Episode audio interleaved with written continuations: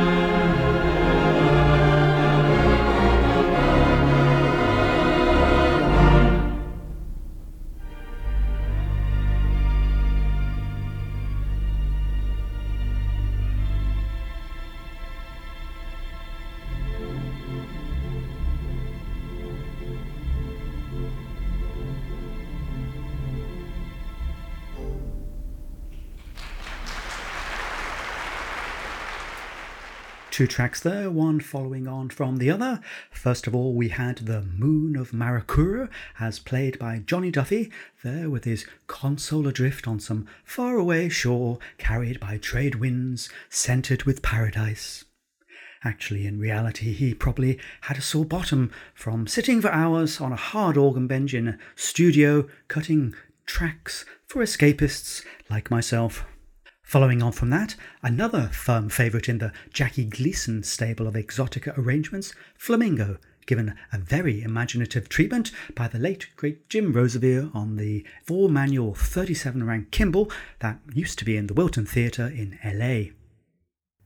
The Robert Maxwell song Shangri La took its name from James Hilton's 1933 novel Lost Horizon. In the 1930s and 40s, it was a slang word for heaven or paradise, and the song is about the joy of being in love. While one of Maxwell's own versions is more suited to a burlesque setting, as used during an episode of Mad Men, arrangements by the likes of Jackie Gleason and Wally Stott made it a supreme contender for the creme de la creme of exotica. Now, for Shangri-La to truly come to life on a pipe organ, we're going to need a big acoustic, some ooey gooey sounds, and a set of deluxe stereo organ chambers.